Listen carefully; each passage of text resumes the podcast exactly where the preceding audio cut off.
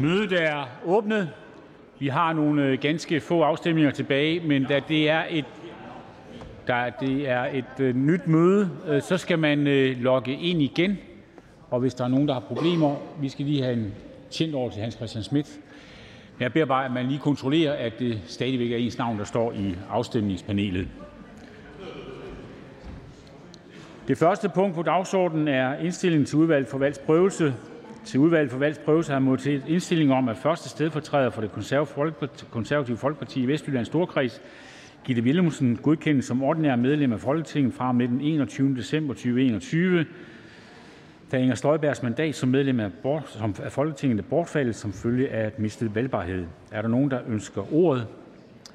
Da det ikke er tilfældet, så går vi til afstemning. Og jeg ser ud, at alle har styr på det. Det har vi. Så vi stemmer om udvalgets indstillinger. Der kan stemmes.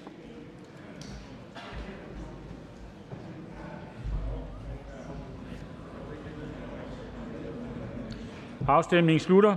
100 for, ingen imod, ingen hverken for eller imod. Dermed det er vedtaget med samtlige Folketingets, øh, Folketingets stemmer. Det bemærkes, at jeg fra Gitte Willumsen og det konservative Folkepartis folketingsgruppe har fået oplyst, at Gitte Willumsen vil indgå i den konservative folketingsgruppe. Det næste punkt på dagsordenen er fortsættelse af forspørgsel nummer F 17, forspørgsel til klima-, energi- og forsyningsministeren om regeringens fremtidige klimapolitiske initiativer, set i lyset af redegørelsen for klimaeffekten. Forhandlingen er sluttet, og vi går til afstemning om de stillede forslag til vedtagelse. Der foreligger tre forslag. Der stemmes først om forslag til vedtagelse nummer V 22 af Anne Paulin Socialdemokratiet, Carsten Filsø SF, Rasmus Helve Petersen Radikale Venstre og Søren Egge Rasmussen Enhedslisten. Der kan stemmes.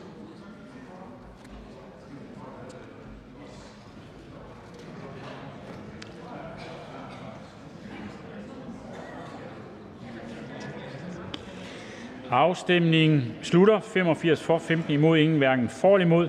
Dermed den vedtaget, og her med forslag til vedtagelse nummer V 23 af Marie Bjerre Venstre, Mone Juhl Konservativ Folkeparti, Ole Birk Olsen Liberal Alliance og forslag til vedtagelse nummer V 24 af Sikander Siddiq Fri Grønne og Torsten Gejl Alternativ bortfaldet, og hermed er forspørgselen afsluttet.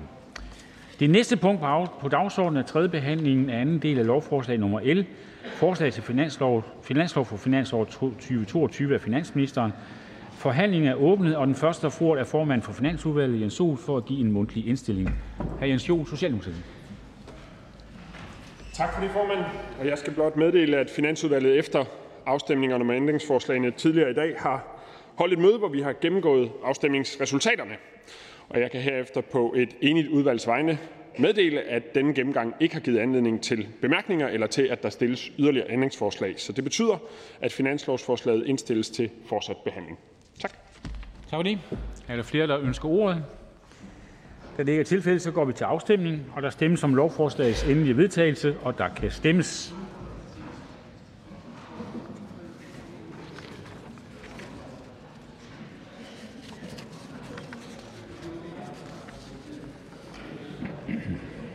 Afstemningen slutter. 94 for, 6 imod, ingen hverken for eller imod. Lovforslaget er vedtaget og bliver sendt til statsministeren. Sidste punkt på dagsordenen er tredje behandling af lovforslag nummer L2, forslag til lov om fastsættelse af udgiftsloft for stat, kommuner og regioner for finansår 2025 af finansministeren. Forhandlingen drejer sig i første omgang om det stillede ændringsforslag. Er der nogen, der ønsker at udtale sig?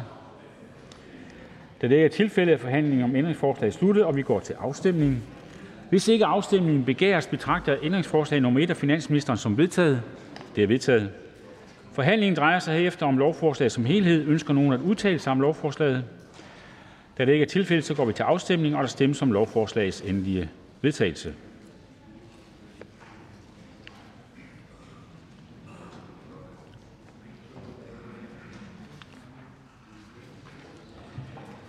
Afstemningen slutter. 87 for, 13 imod, ingen hverken for imod. Lovforslaget er vedtaget og bliver sendt til statsministeren. Jeg vil gerne benytte lejligheden til at sige tak til samtlige folketingsmedlemmer for indsatsen i den første halvdel af dette folketingsår. Det har på mange måder været øh, udfordrende, men det er vi kom igennem, synes jeg, på en ordentlig og anstændig måde. Det skal I alle sammen have tak for. Nu ønsker jeg en god juleferie. Husk at lægge iPad og mobiltelefon lidt til side. Nyd det med familie og venner, og pas godt på hinanden. Glædelig jul og godt nytår.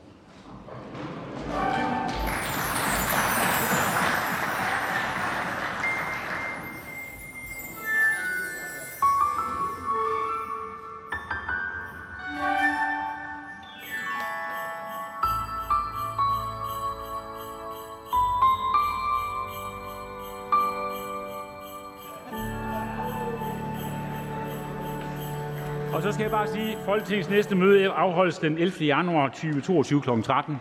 Kom godt hjem.